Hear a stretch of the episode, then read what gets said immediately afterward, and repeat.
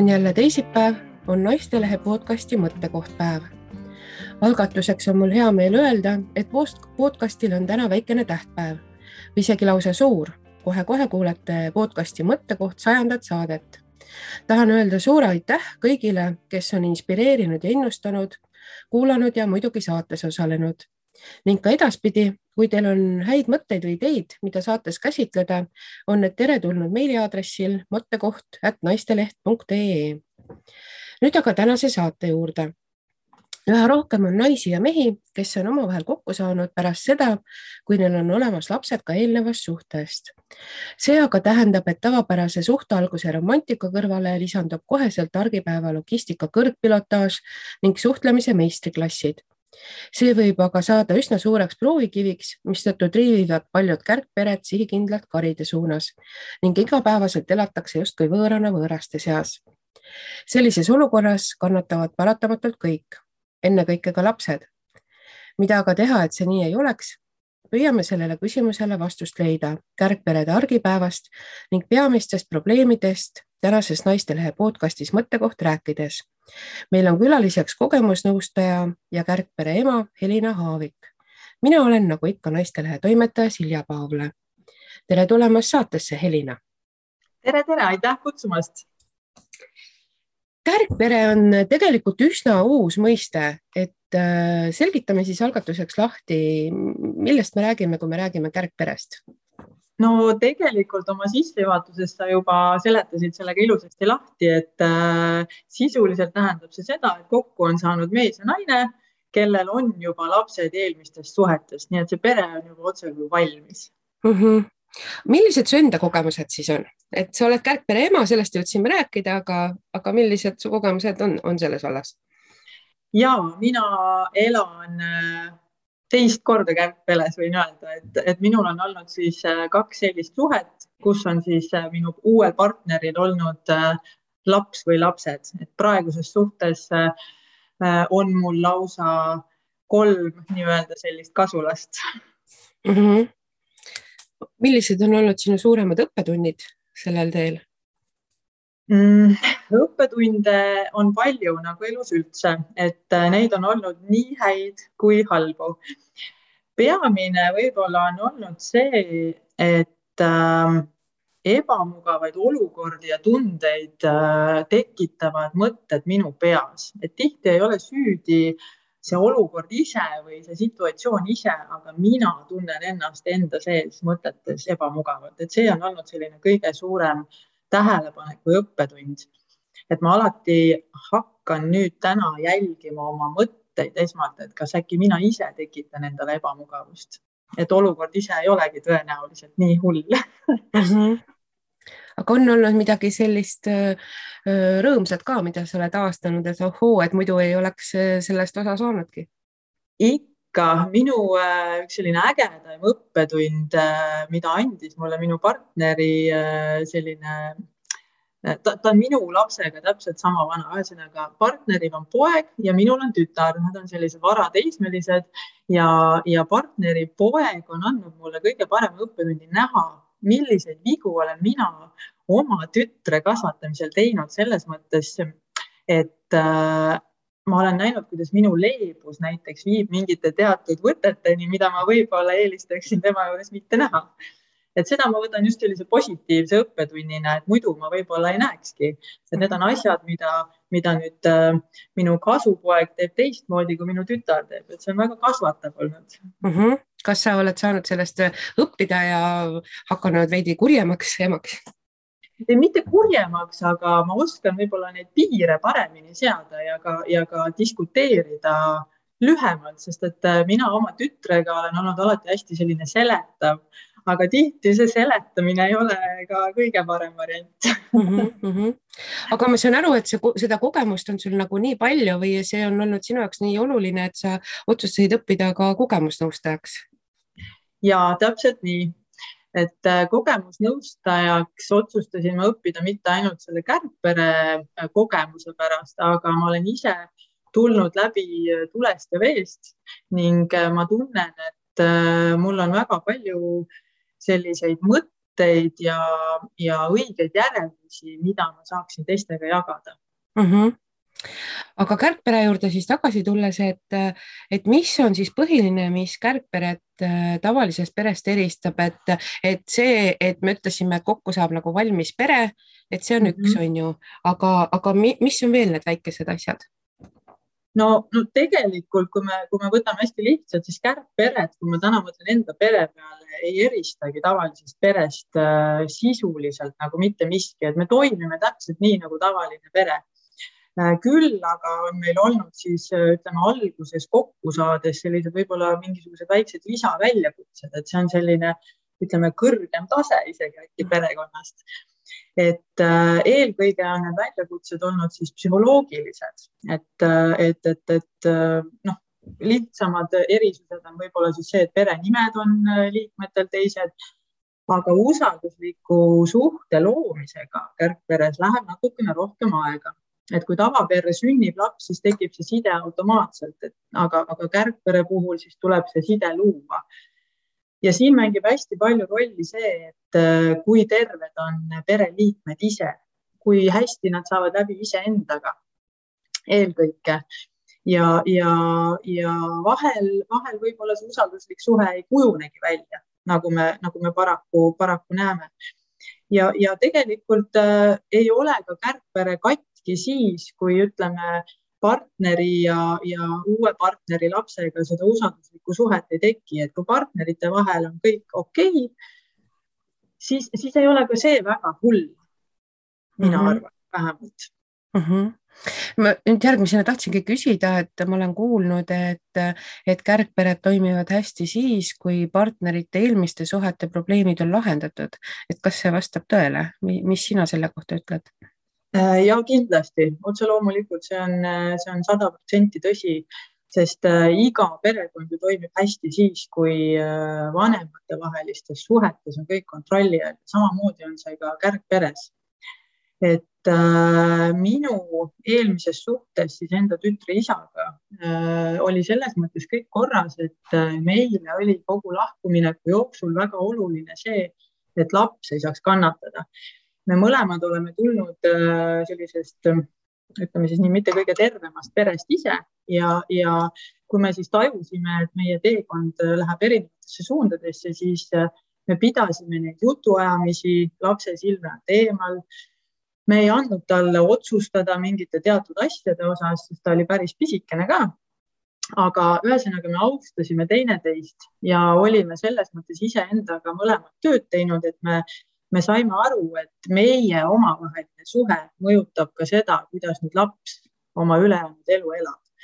et see on väga-väga suur, ähm, ütleme siis, ma olen väga tänulik endale ja oma partnerile selle eest, et me jõudsime sellise arusaamiseni, sest et maailm on täis just nimelt selliseid lapsi, kes on täiesti tükkideks kisutud vanemate poolt, kes ei ole suutnud oma emotsioone äh, mõista ja, ja, ja aru saada, et miks need sellised äh, vihatunded võib-olla oma endise partneri vastu on tekkinud, et kui sa mõistad neid tundeid, mida sa oled ise alla surunud, siis mm -hmm. kaob see vimm ja kaob see tahe nagu kätte maksta mm. -hmm. ehk siis äh, äh, nagu oleme hästi palju siin ka podcast'i äh, erinevates saadetes rääkinud, et see enda tundmine ja enda tunnete mõistmine, see on ikkagi ka nagu hea perekonna toimimise saa ja au olgu ta siis kärgpere või, või tavaline pere nii-öelda? kõik hakkab ikkagi iseendast, kõik mm. hakkab iseendast mm. -hmm. aga kui me nüüd äh, võtame selle kärgpere nagu sellised mured lahti, et millised on need karid, mis, mis võivad tabada? Äh, üks kari, mis äh, võib-olla mind alguses tabas, oli see, et ma natukene häbenesin seda kärgpere, et kärgperet äh, võetakse kui midagi sellist hästi erilist ja imelikku, vähemalt kunagi võeti. täna õnneks on see olukord muutumas. et siis tekkis selline tunne, nagu ma ei ole okei okay või et, et meie pere ei ole ikkagi täiesti lõpuni normaalne. see on selline, selline võib-olla käri või noh, suurem, suurem kari, mille otsa tihti satutakse Äh, samuti üks kari, mis meie, meie kogemuses nüüd oli, oli see, et minu laps hakkas siis tundma kadedust uue nii-öelda kasuvenna suhtes ja, ja see oli minu jaoks väljakutse, sest äh, ma pidin rääkima, ma pidin kuulama, analüüsima, et kas ma siis tõesti käitun natukene nagu valesti või vastupidi, on siis tegu temapoolse sellise tundega, et ta on äh, kõrvale heidetud kuidagi.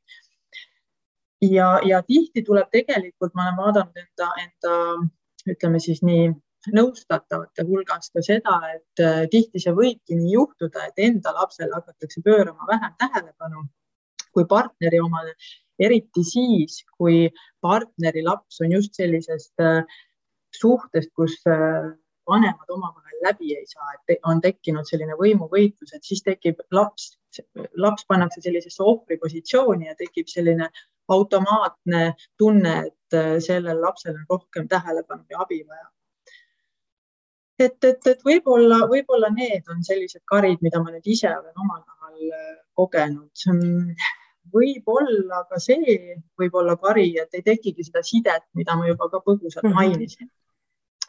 et, et kui seda sidet nüüd ei teki ühel või teisel põhjusel, kas siis äh, just nimelt see endiste partnerite omavaheline vaen või, või laps on lihtsalt liiga suur, et ongi juba seitseteist ja tal ongi teised huvid, siis mina ei oleks nii nii negatiivne ja mõtleks, et see on midagi hästi hirmsat. vastupidi, ma arvan, et äh, mõned asjad lihtsalt ongi nii, et ka, ka päris peres tegelikult ei tunta tihti lähedust äh, mõne vanemaga, et vanem ei mõista teda, et, äh, et see on ühteviisi on see kari, selle võib ajada hästi suureks ja see võib ajada pere lõhki, aga teistpidi, kui võtta kõike mõistlikult, siis, siis sellest saab kindlasti üle ühel või teisel viisil mm. -hmm mõneti sa oled juba maininud siin, aga, aga ma küsin ikkagi niiviisi konkreetselt, et, et milliseid vigu äh, vanemad kipuvad tegema, kui on kaaslasest lahkumineku tee ees ja, ja tarvis on lastega tegeleda, olgu see siis äh, sinu või, või minu või, või meie lapsed mm? -hmm. just ähm,.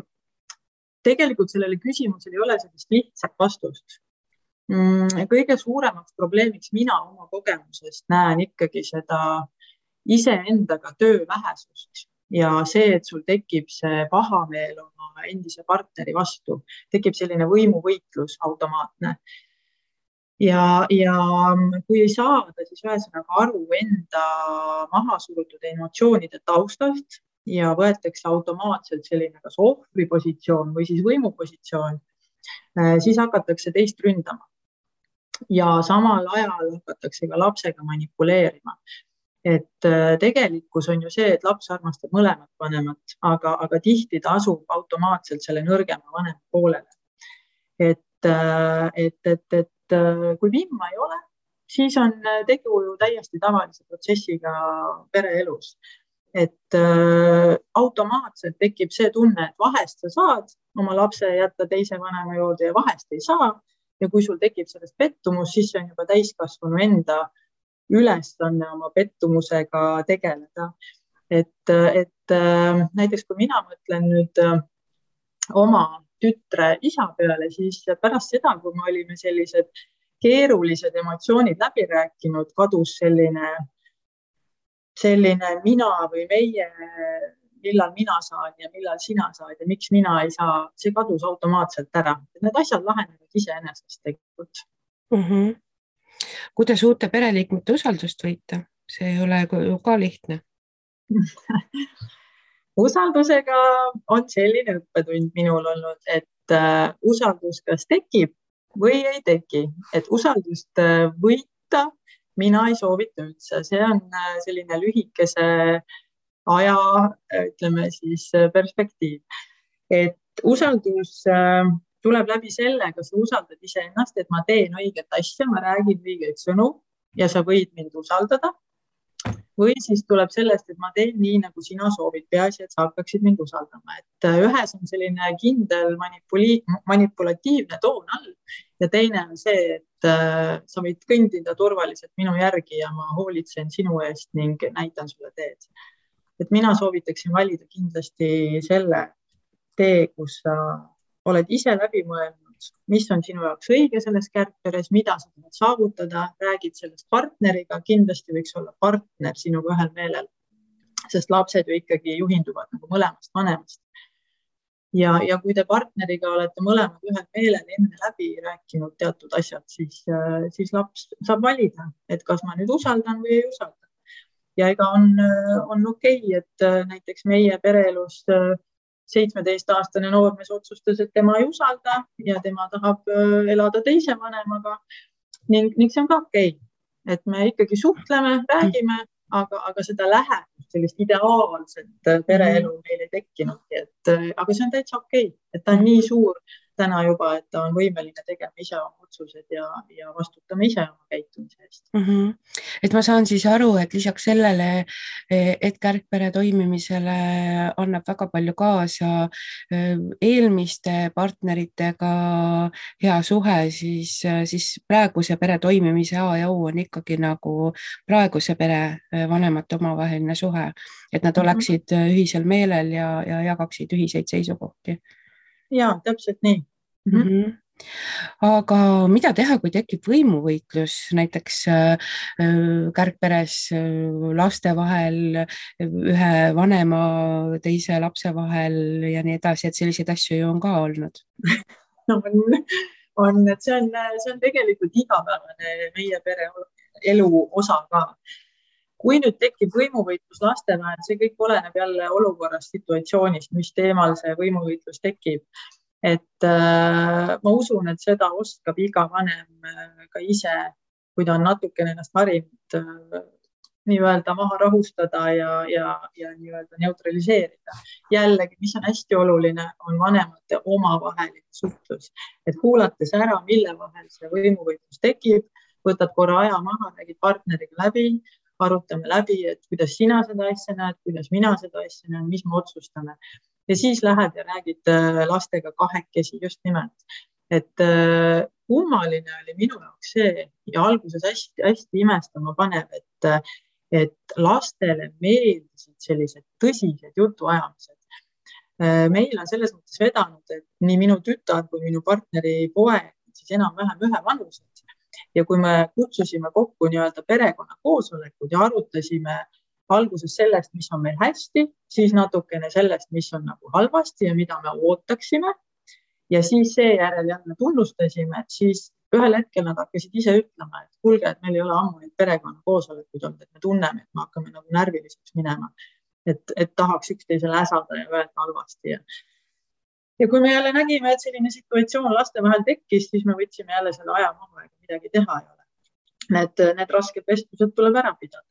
kui mm -hmm. nüüd tekib äh, jällegi ütleme võimuvõitlus, siis äh, minu enda kogemusest äh, väga hästi kohe saan esile tuua mm, endise partneri ja, ja ütleme siis meie kärgpere vahel et see ei olnudki võib-olla otse enam suunatud minu partneri vastu, vaid, vaid kogu selle uue pere vastu, siis ega siin väga palju teha ei olegi, et eelkõige tuleb mõelda iseenda vaimsele tervisele, oma pere heaolule ja siis vaadata, et kas tasub minna võitlusesse või mitte. et see oleneb nüüd asjaolust, et, et äh, minu kogemus oli hästi selline ekstreemne, kus siis äh, minu partneri eksabikaasa hakkas siis asju ajama väga inetul viisil, manipuleerides kuni kohtuni välja, et meil olid väga närvilised ajad. Äh, aga ühel hetkel, kui me saime aru, et see võitlus äh, iseenesest ei vii kuhugi, äh, siis, siis andes sellest kontrollist lahti ja lastes asjadel nagu rohkem ise juhtuda, need ikkagi hakkasid ise vaikselt paika minema, elu keeras ise teistpidi, nii et et me saime kodurahu ja me saime seda, mis me soovisime. Mhm. võib-olla jah, natukene vahepeal kaotused tunduvad kibedad, aga aasta pärast tagasi vaadates sa vaatad, et ah, need polegi midagi mm. -hmm. ja mõneti võib see ju ka äh, seda uut peret siis ühendada rohkem, et õpitakse koos raskustes toime tulema. täpselt mm, -hmm. meie pere juhtuski nii, et kaks venda kahjuks äh, läksid eri teed, ehk siis noorem poeg tuli meiega ja vanem poeg jäi emaga mm. -hmm. aga nendevahelist sidet meie igatpidi toetasime mm. -hmm. et meie ikkagi ütlesime, et nüüd on aeg minna vahepeal jälle ema juurde ja vahepeal venna juurde.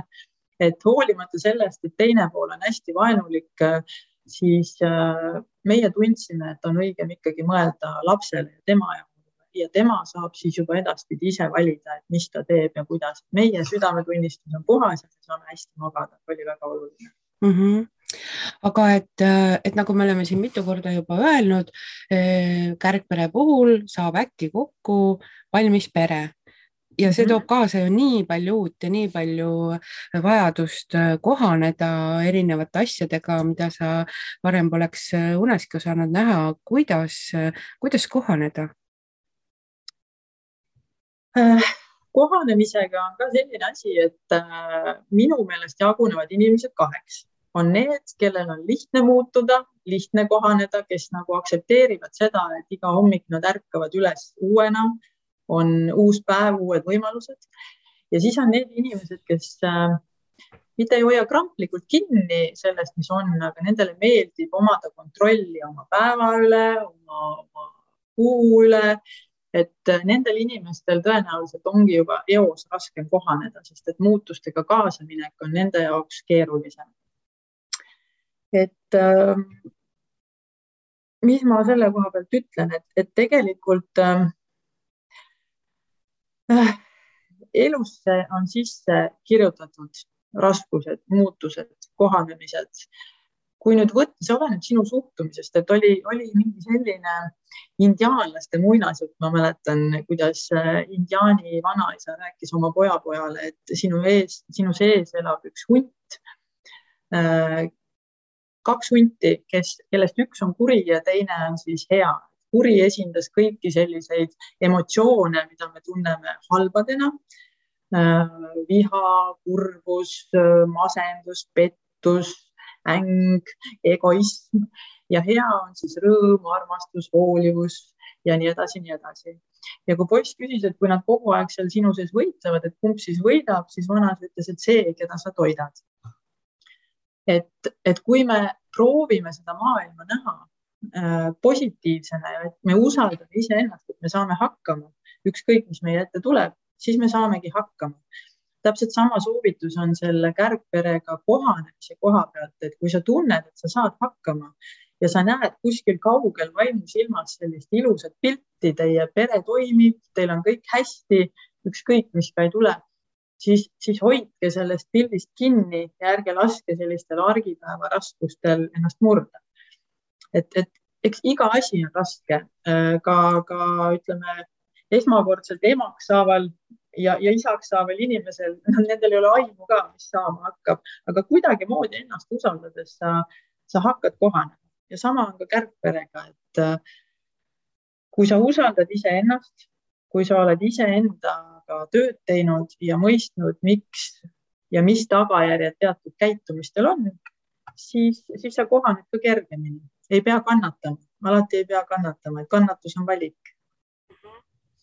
Kuidas nende piiridega siis on, kuidas neid seada?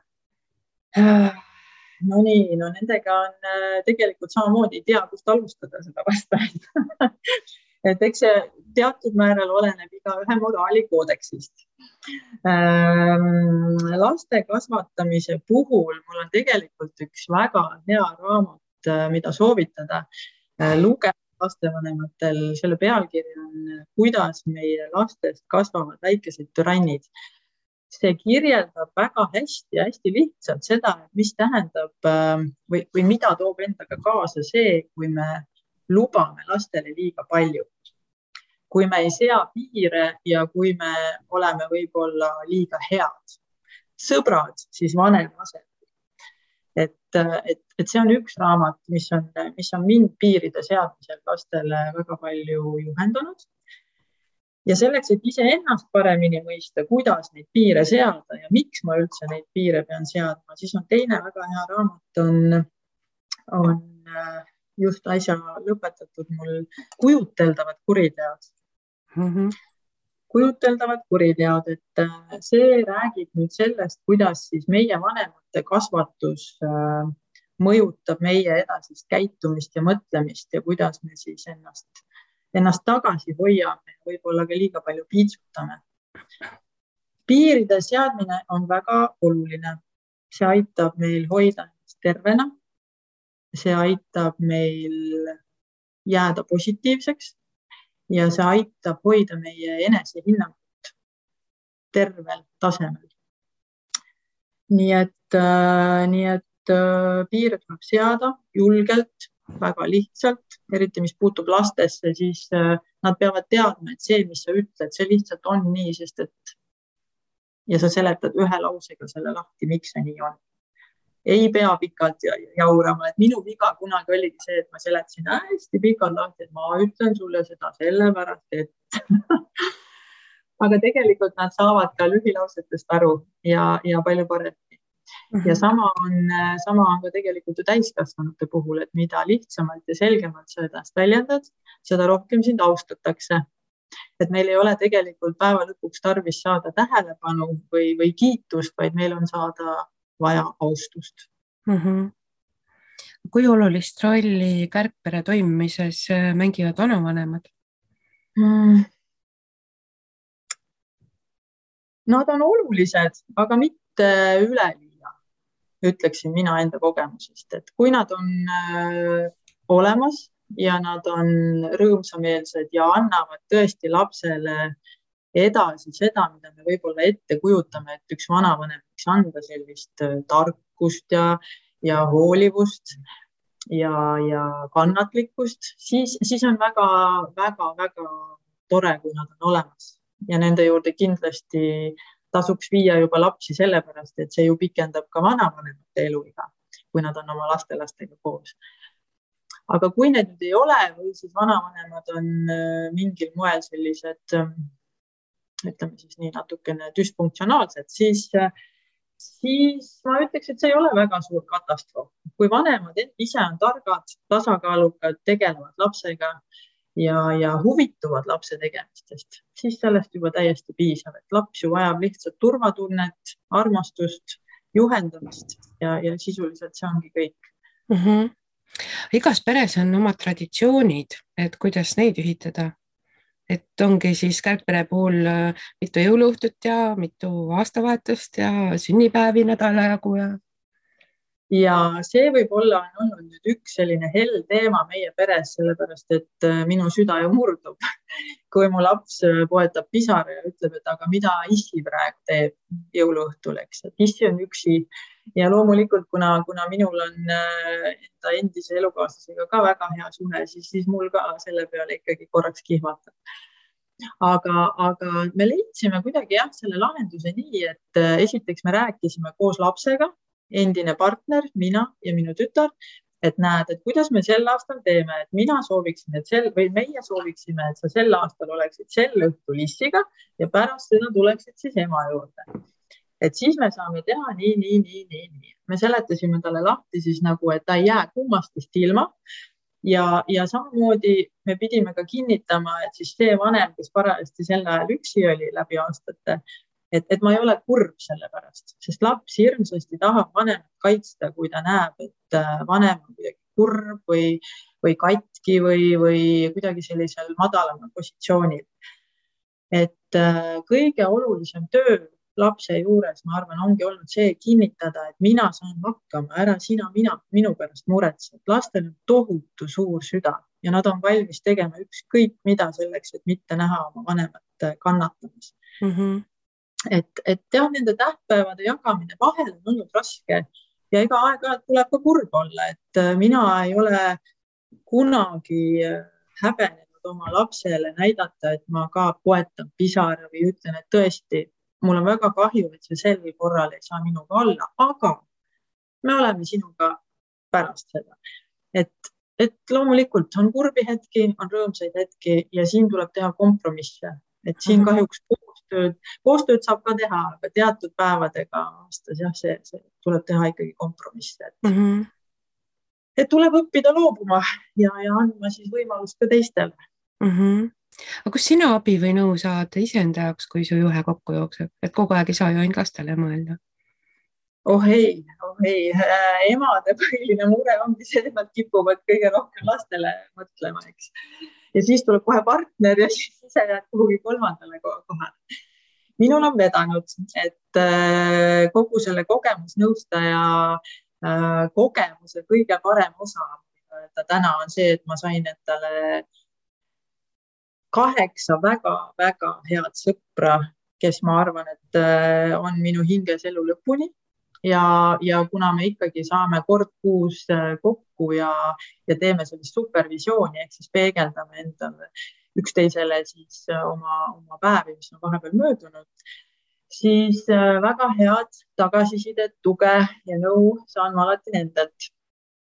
Ja lisaks on äh, minu väga-väga suur mentor olnud ähm, kui minu eelmine kärgpere lahku, lahti läks või tähendab laiali läks, siis, äh, siis äh, kahjuks see lõppes sellise vägivaldse aktsiooniga, et minu endine elukaaslane oli füüsiliselt vägivaldne ja ma kuidagi leidsin ennast täiesti põhjast.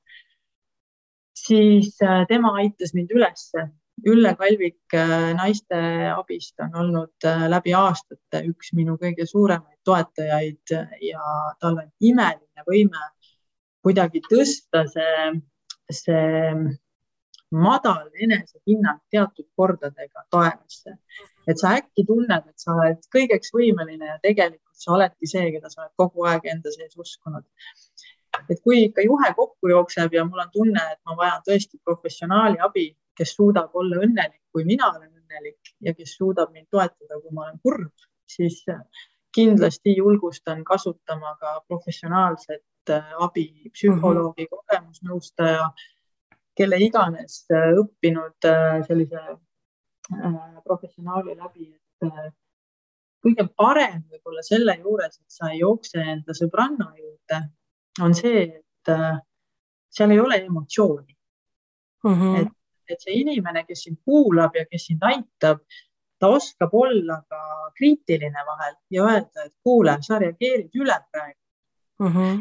sõbrannaga on tihti nii, et sõbranna esimene teema on lohutada, julgustada, ta tahab head, aga tegelikult võib-olla sel hetkel sa vajaksid lihtsalt korraks sellist müksu, et kuule, et ärka nüüd üles, et kõik ei ole päris nii, nagu sa näed mm. -hmm. nii et igal juhul sõbrad, aga kindlasti ka selline inimene, kes, kes ei ole oma emotsionaalselt väga seotud sinuga mm. -hmm. mida sa veel lõpetuseks tahaksid lisada? ma tahaksin öelda seda, et ärge mõelge üle selle kärgpere keerulises osas, et see, see, see nimi kõlab selliselt hästi suurelt, aga tegelikult selle taga on täiesti tavaline pere, täiesti tavalised pereprobleemid, millele on siis võib-olla niimoodi näpuotsaga pandud juurde seda vürtsi, et, et tegu on ütleme siis natukene võõraste inimestega selles, selles peres, aga mm, -hmm. aga päeva lõpuks ei loe ju veri, vaid, vaid loeb see, et kellega ja kuidas sa ennast suhestuda oskad. et hoidke oma südant, valige, kellele te selle avate, aga kui te olete loonud kärgpere, siis kindlasti avage see süda. et see on minu soovitus mm. -hmm. aitäh, Elina. aitäh, et kutsusite ja ilusat, ilusat juubelit aitäh ja tänan ka kõiki kuulajaid. õppigem tundma end, siis on lihtsam ka oma peret hoida ning nautigem kõiki neid pisikesi asju, mida iga päevaga järjest rohkem lopsakaks muutuv kevad meile pakub. Kuulmiseni järgmisel teisipäeval